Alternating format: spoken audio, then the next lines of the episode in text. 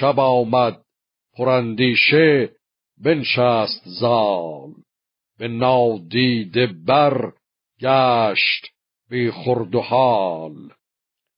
چو زد بر سر کوه بر تیغ شید چو یاقوت شد روی گیتی سپید. در بار بکشاد دستان سام. برفتند گردان زرین ستام.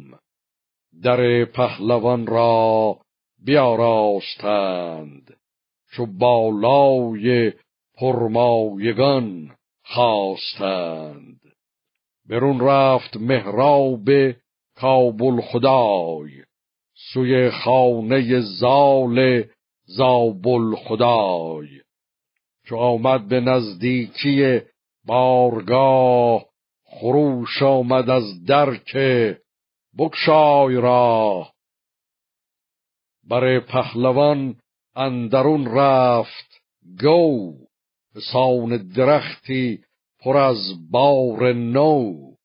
دل زال شد شاد و بنواختش وزان انجمن سر برافراختش. بپرسید که از من چه خواهی؟ بخواه. ز تخت و ز مهر و ز تیغ و کلاه. بدو گفت مهراب که پادشاه سرافراز و پیروز و فرمان روا مرا آرزو در زمانه یکیست که آن آرزو بر تو دشخار نیست. که آیی به شادی سوی خان من. چو خورشید روشن کنی جان من. چنین داد پاسخ که این رای نیست. به خانه تو اندر مرا جای نیست.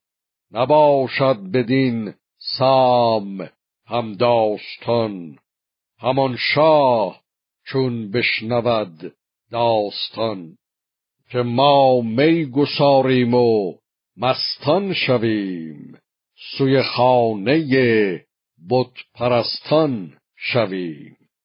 جز این هرچه گویی تو پاسخ دهم به دیدار تو رای فرخ نهم.